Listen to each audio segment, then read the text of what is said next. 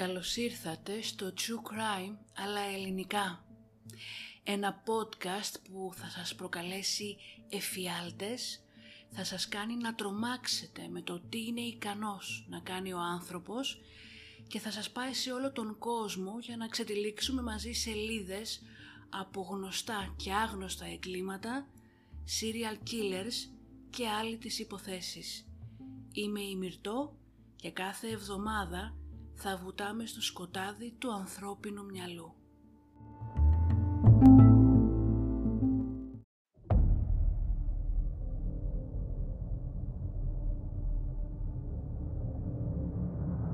And that's where I cut her open when he told me to. Slave. There's no way around it. Primarily a sexual slave, but nonetheless a physical slave as well. I had no intention of hurting him.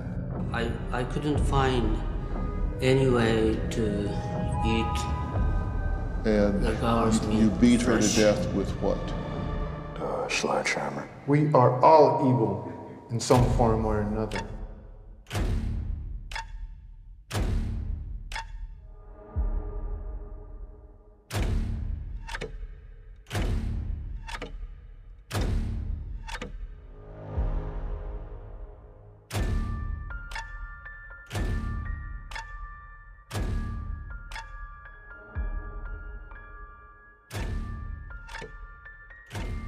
Unable to live with the fact that I just stabbed to death and cut the throat of an innocent young woman.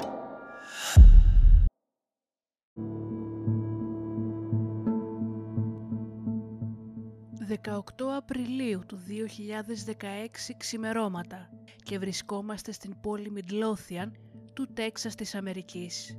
Μία ξαφνική και έντονη καταιγίδα είχε αναγκάσει την υπεύθυνη γυμνάστρια μιας τάξης γυμναστικής να αλλάξει την τοποθεσία όπου έκαναν συνήθως το πρόγραμμά τους.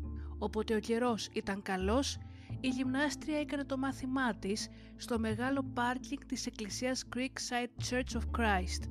Εκείνη την ημέρα όμως είχε φροντίσει ήδη να ενημερώσει τους μαθητές της με ένα post στο facebook ότι το μάθημα της 18ης Απριλίου θα γινόταν σε έναν από τους μεγάλους εσωτερικούς χώρους της εκκλησίας. Το μάθημα όμως εκείνη την ημέρα δεν θα γινόταν ποτέ. Λίγο μετά τις 5 το πρωί, ένας από τους μαθητές έφτασε και κατευθύνθηκε προς τον ειδικό χώρο που είχε προετοιμάσει η γυμνάστρια. Προτού όμως φτάσει στην αίθουσα, όπου κανείς θα περίμενε να βρει βαράκια, στρώματα γιόγκα και μπάλες ισορροπίας, βρήκε ξαφνικά μπροστά του στο πάτωμα ανάσκελα, μέσα σε μία λίμνη αίματος, την 45χρονη γυμνάστριά του, την Μίση Μπέβερς. Ο σφιγμός της ήταν αδύναμος και ο μαθητής κάλεσε άμεσα την αστυνομία. Μόλις όμως έφτασαν, η γυναίκα άφησε την τελευταία της πνοή.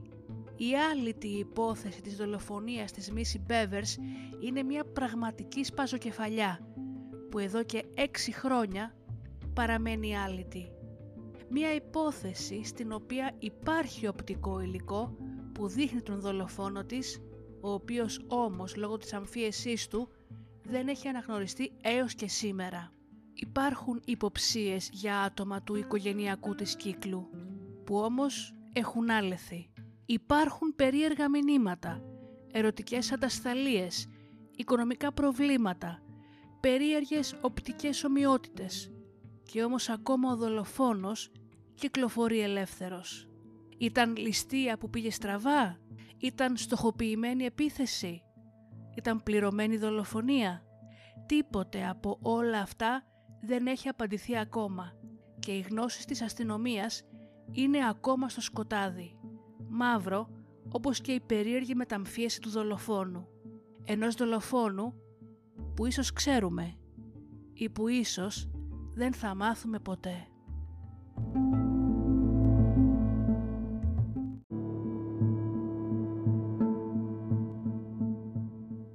Η Cherry Bevers ή αλλιώς Missy γεννήθηκε στις 9 Αυγούστου του 1970 στο Jacksboro του Τέξας. Τον Ιούνιο του 1998 πατρεύτηκε τον Brandon Bevers με τον οποίο απέκτησε τρία παιδιά, την Χάνα, την Άλλη και την Σάρα. ζούσαν στο Red Oak του Τέξας, όπου η Μίση ήταν δασκάλα σε δημόσιο σχολείο και εργαζόταν με μαθητές με ειδικές ανάγκες. Αργότερα στη ζωή της αποφάσισε να αλλάξει επάγγελμα. Άρχισε να γυμνάζεται συστηματικά και να τρώει υγιεινά.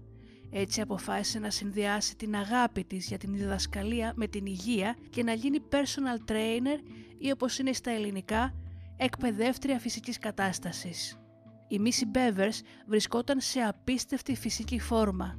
Δίδασκε καθημερινά μαθήματα στο Camp Gladiator Bootcamp, το οποίο είναι ένα μάθημα γυμναστικής σε εξωτερικούς χώρους που συνδυάζει προπόνηση κάρδιο και ενδυνάμωσης και είναι για αρκετά προχωρημένους. Ο γάμος της Μίση με τον Μπράντον δεν γλίτωσε από τα συνηθισμένα προβλήματα που αντιμετωπίσουν τα περισσότερα ζευγάρια. Είχαν οικονομικά προβλήματα και η Μίση είχε μια εξωσυζυγική σχέση, την οποία αργότερα ο Μπράντον ανακάλυψε. Παρά τις δυσκολίες όμως, η Μίση ήταν αφοσιωμένη στα παιδιά της, στον σύζυγό της και στον Θεό και οι δυο τους ήξεραν πως μπορούν να ξεπεράσουν την καταιγίδα. Η Μίση ως γυμνάστρια ήταν σκληρή, εργατική και πάντα σε εγρήγορση. Με την τάξη της και τους μαθητές της συνήθισαν να ξεκινούν το πρόγραμμά τους πολύ νωρίς το πρωί, συνήθως στις 5 η ώρα ή και καμιά φορά στις 4 και μισή και εκμεταλλευόντουσαν το τεράστιο πάρκινγκ στο πίσω μέρος της εκκλησίας με το μεγάλο σκέπαστρο. Η Μίση έφτανε πάντα πρώτη, έστεινε όλον τον εξοπλισμό, έβαζε κάτω από το σκέπαστρο τα πλαστικά τραπέζια με παγωμένα νερά, ισοτονικούς χυμούς, φρούτα και σέικ πρωτεΐνης για τους μαθητές της, μετά το πέρας κάθε τάξης.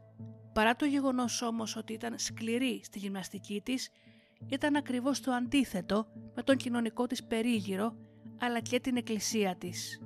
Πάντα διατεθειμένη να βοηθήσει τον συνάνθρωπό της, βοηθούσε την νεολαία μέσα από ειδικά προγράμματα της εκκλησίας και είχε σκοπό να ξεκινήσει μια φιλανθρωπική ομάδα για παιδιά με μαθησιακές και νοητικές δυσκολίες, για εκπαίδευση μέσω της γυμναστικής.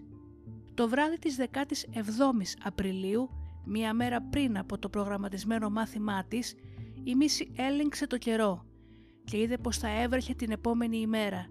Έτσι έστειλε email σε όλους την τάξη της για να τους ενημερώσει ότι θα γυμνάζονταν στους εσωτερικούς χώρους της εκκλησίας Creekside, κάτι που συνήθως έκαναν κάθε φορά που επρόκειτο να έχουν κακοκαιρία. Μετά πήγε για ύπνο γιατί έπρεπε να ξυπνήσει στις 3 το επόμενο πρωί. Η Μίση έφτασε στην εκκλησία γύρω στις 4 και 20, στις 18 Απριλίου του 2016. Πάντα της άρεσε να πηγαίνει περίπου 45 λεπτά νωρίτερα για να προετοιμάσει τα πάντα για το μάθημα της γυμναστικής που θα ξεκινούσε γύρω στις 5 το πρωί. Έφτασε λοιπόν στην εκκλησία, άρχισε να τακτοποιεί τα πράγματα, χωρίς όμως να ξέρει ότι δεν ήταν μόνη στο κτίριο. Γύρω στις 5 το πρωί, οι μαθητές της Μίση άρχισαν να εμφανίζονται στην τάξη της και όταν οι πρώτοι μπήκαν στην αίθουσα, με φρίκι την βρήκαν ξαπλωμένη εκεί, εμόφερτη και χωρίς να αντιδρά. Κάλεσαν το 100 και όταν έφτασε το ασθενοφόρο, οι τραυματιοφορείς το μόνο που μπόρεσαν να κάνουν ήταν να διαπιστώσουν ότι είχε τραυματισμό στο κεφάλι και πολλαπλά τραύματα στο στήθος της. Δίπλα στο σώμα της βρέθηκε ένα όπλο που δεν φαινόταν να είναι δικό της. Η Μίση πέθανε λίγο μετά την άφηξη των γιατρών και η έρευνα για την δολοφονία της ξεκίνησε αμέσως. Η αστυνομία βρήκε τζάμια αποσπασμένα παράθυρα διάσπαρτα στο πάτωμα του κτηρίου. Δυστυχώς το κτίριο δεν είχε συναγερμό και οι εξωτερικές κάμερες παρακολούθησης δεν λειτουργούσαν καθώς λόγω οικονομικών δυσκολιών που είχε η Εκκλησία δεν είχαν καταφέρει ακόμα να τις φτιάξουν. Βρήκαν επίσης σημάδια στην πίσω πόρτα της εκκλησίας, γεγονός που τους έκανε να πιστέψουν ότι πιθανότατα από εκεί μπήκε ο δράστης μέσα στο κτίριο και πως το κίνητρο μπορεί να ήταν η ληστεία. Ωστόσο, όταν έψαξαν όλη την εκκλησία, ανακάλυψαν ότι ο δράστης δεν είχε κλέψει τίποτα. Όλες οι ηλεκτρονικές συσκευές ήταν στην θέση τους. Το χρηματοκιβώτιο και το ταμείο άθικτο, όπως άθικτη ήταν και η ακριβή βέρα που φορούσε η Μίση όταν δολοφονήθηκε. Το φορτηγάκι της βρέθηκε στο πάρκινγκ της εκκλησίας με όλα τις τα προσωπικά επάρχοντα μέσα συμπεριλαμβανομένης της τσάντας, του κινητού της τηλεφώνου και του iPad της. Έτσι, ένα από τα επόμενα πράγματα που έκανε η αστυνομία ήταν να ρίξει μία ματιά στο βίντεο παρακολούθησης από τις τέσσερις εσωτερικές κάμερες της εκκλησίας και αυτό που βρήκαν ήταν για τους αστυνομικούς ένα χρυσορυχείο.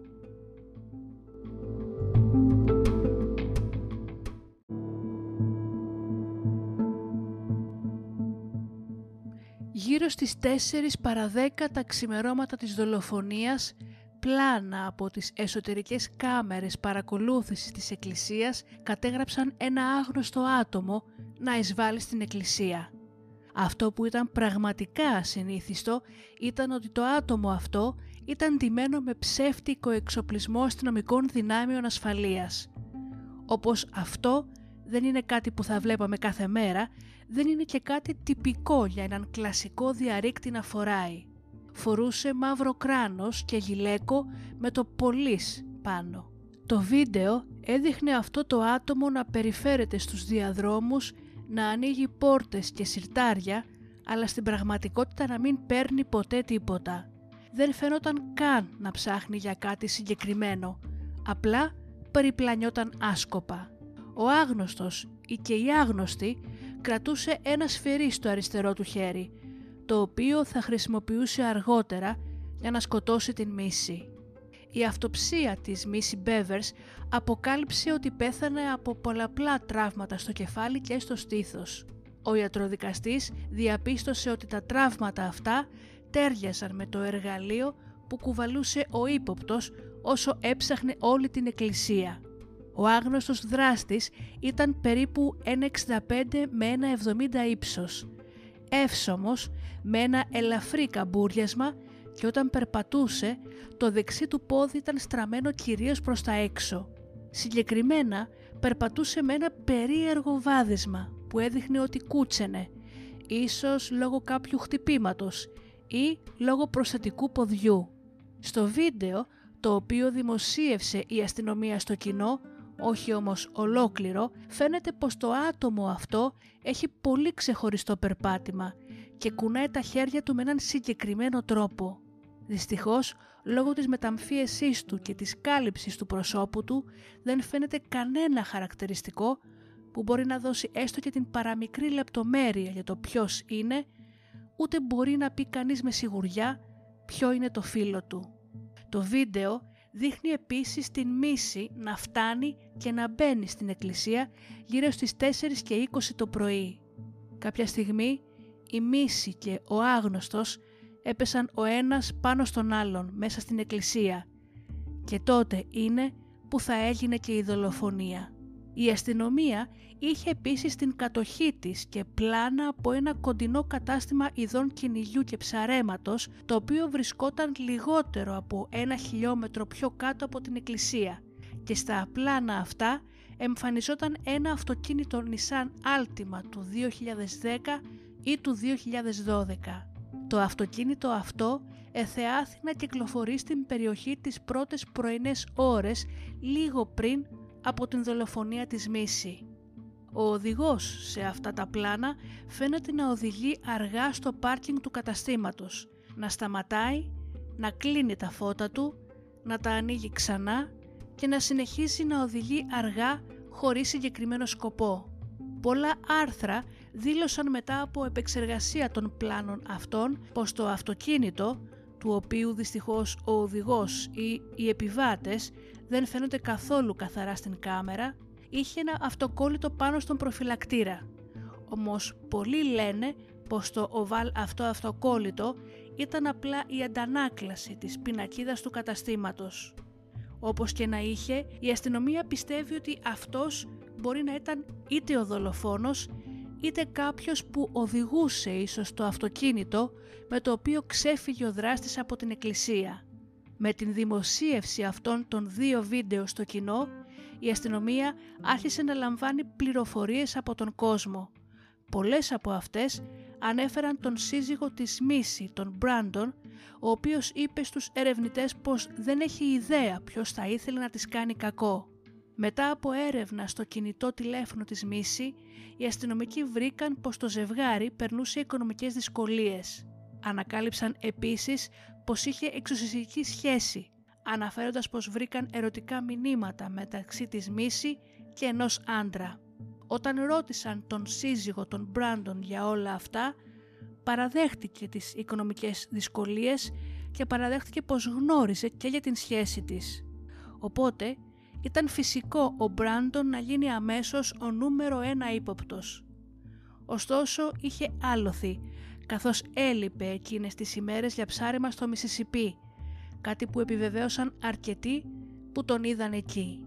Το κουτσομπολιό όμως δεν σταμάτησε εκεί. Ακόμα κι αν ο Μπράντον έλειπε και το άλοθή του έστεκε, που σημαίνει ότι δεν θα μπορούσε να έχει διαπράξει ο ίδιος τον φόνο, αυτό δεν σημαίνει ότι δεν θα μπορούσε να έχει σχεδιάσει την δολοφονία της συζύγου του και να την εκτελέσει κάποιος άλλος για αυτόν. Οποιοςδήποτε θα ήταν έξαλλος μαθαίνοντας πως η γυναίκα του είχε σχέση και σε συνδυασμό με τα οικονομικά προβλήματα θα μπορούσε άνετα να βάλει να την δολοφονήσουν ώστε να επωφεληθεί οικονομικά και να εξαργυρώσει το ασφαλιστήριο συμβόλαιο ζωής που είχε ημίσει. Έτσι, μία νέα θεωρία άρχισε να φουντώνει.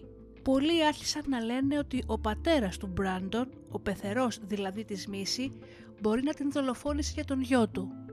Και εδώ είναι που η υπόθεση γίνεται πολύ περίεργη.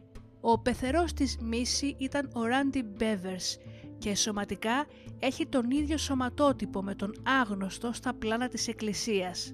Είναι στο ίδιο ύψος με βάση τις περιγραφές της αστυνομίας, εύσωμος και κυρίως περπατάει με τον ίδιο τρόπο που περπατούσε και ο δράστης.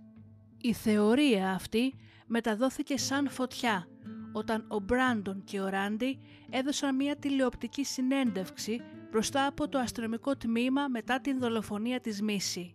Πρώτον, κανένας από τους δύο δεν φαινόταν να ήταν συντετριμένος από τον χαμό της Μίση.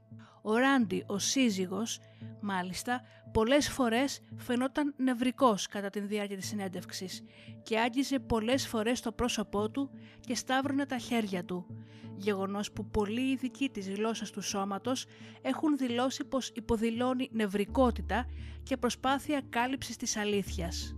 Από την άλλη, ο Ράντι, ο πεθερός, φαινόταν χαλαρός κατά τη συνέντευξη και μερικές φορές μάλιστα αστιεύτηκε με τους δημοσιογράφους.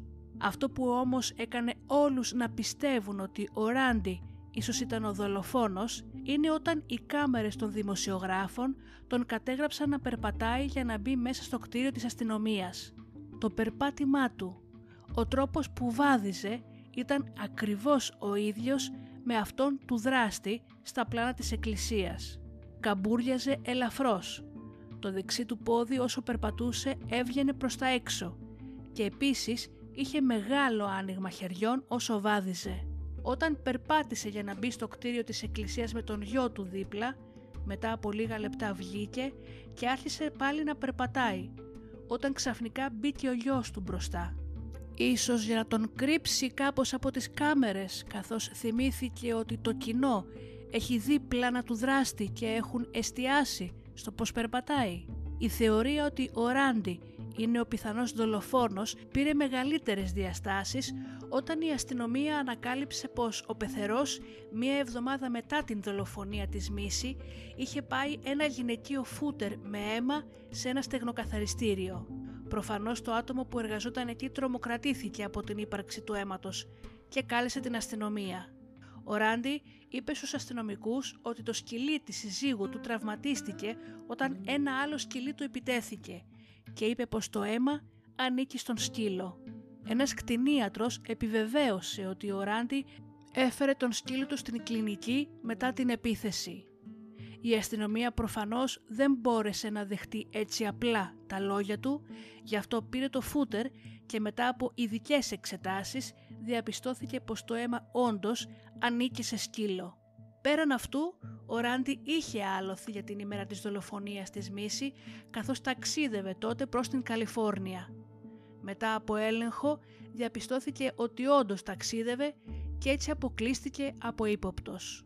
Οπότε, ποιος σκότωσε την Μίση Μπέβερς; Ήταν τυχαίο γεγονός ή σχεδιασμένη επίθεση; Η αστυνομία μέχρι και σήμερα έχει λάβει περισσότερες από 2.000 πληροφορίες και έχει αφιερώσει χιλιάδες ώρες ερευνώντας τη δολοφονία της.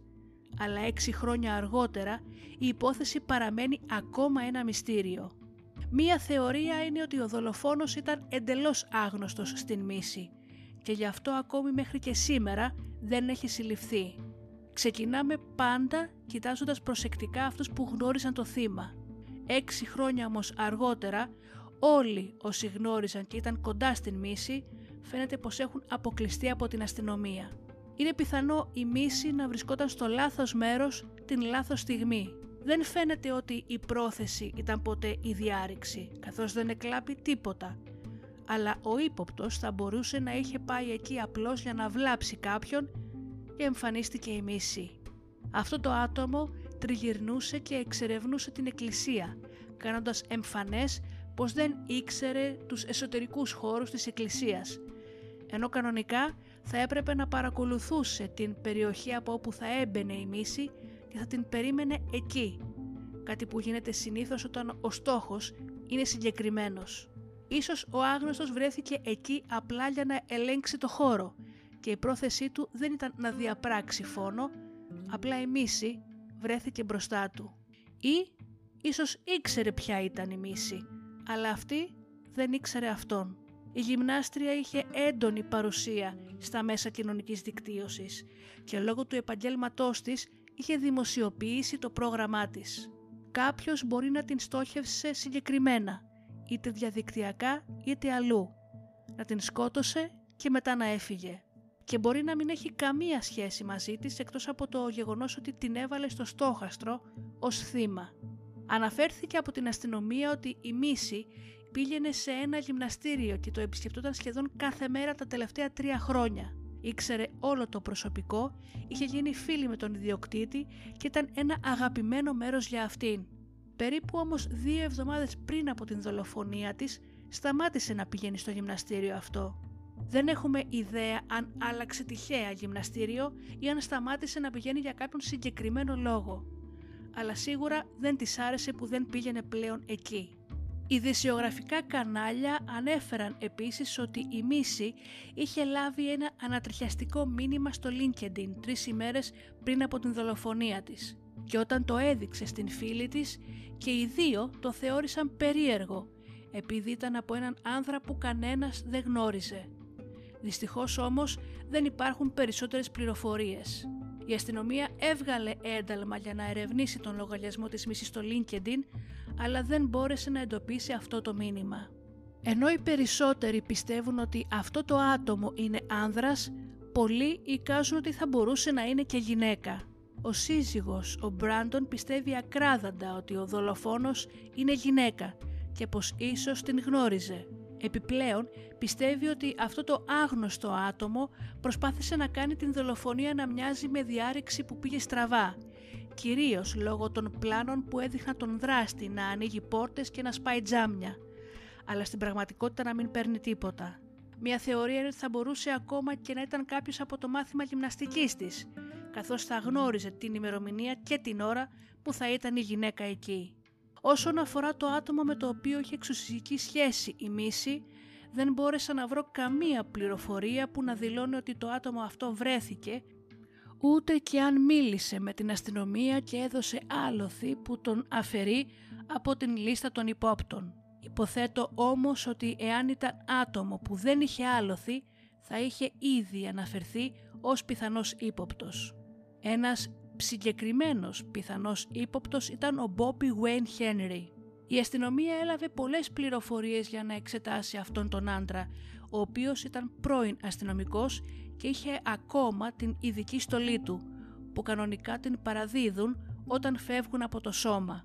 Ο Μπόμπι ήταν πρώην στρατιωτικός και πρώην αστυνομικός. Απομακρύνθηκε από την αστυνομία λόγω καταγγελιών για βιασμό και κατηγορήθηκε για κατοχή παιδικής πορνογραφίας. Είναι επίσης γνωστό ότι περπατάει κουτσένοντας, κάτι που συνάδει με τα πλάνα των καμερών ασφαλείας. Ωστόσο, η αστυνομία λέει ότι είναι ψηλότερος από τον άνδρα στην εκκλησία. Το άλλο του για την ημέρα της δολοφονίας ήταν ότι βρισκόταν στο σπίτι με την γυναίκα του. Μία περίεργη σύμπτωση όμως είναι ότι μετά την δολοφονία της Μίση, ο Μπόμπι εργάστηκε ως ασφάλεια στην εκκλησία και βρισκόταν και ως ασφάλεια στο μνημόσυνο της Μίση και υπάρχει επίσης και βίντεο που τον δείχνει εκεί να περπατάει και ναι, να έχει τον ίδιο τρόπο βαδίσματος με αυτόν που έχει ο δράστης στα πλάνα της εκκλησίας. Αυτή είναι μία υπόθεση που θα έπρεπε κανονικά να έχει λυθεί από την αρχή. Υπάρχει ένα πεντακάθαρο βίντεο μέσα από την εκκλησία που δείχνει τον δολοφόνο, όχι όμως και το πρόσωπό του. Έξι χρόνια όμως αργότερα είναι σοκαριστικό το γεγονός ότι δεν υπάρχει ακόμα καμία εξέλιξη και εκτός εάν κάποιος ομολογήσει επιτέλους την πράξη του, δεν νομίζω να έχουμε καθόλου δικαιοσύνη για την Μίση Μπέβερς.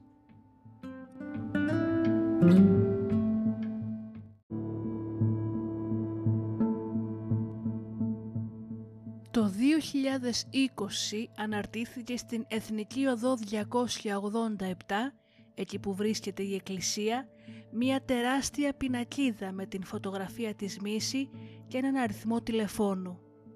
Η πινακίδα λέει «Βοηθήστε να βρεθεί ο δολοφόνος της. Ποιος σκότωσε την Μίση Μπέβερς. Ίσως να μην μάθουμε ποτέ.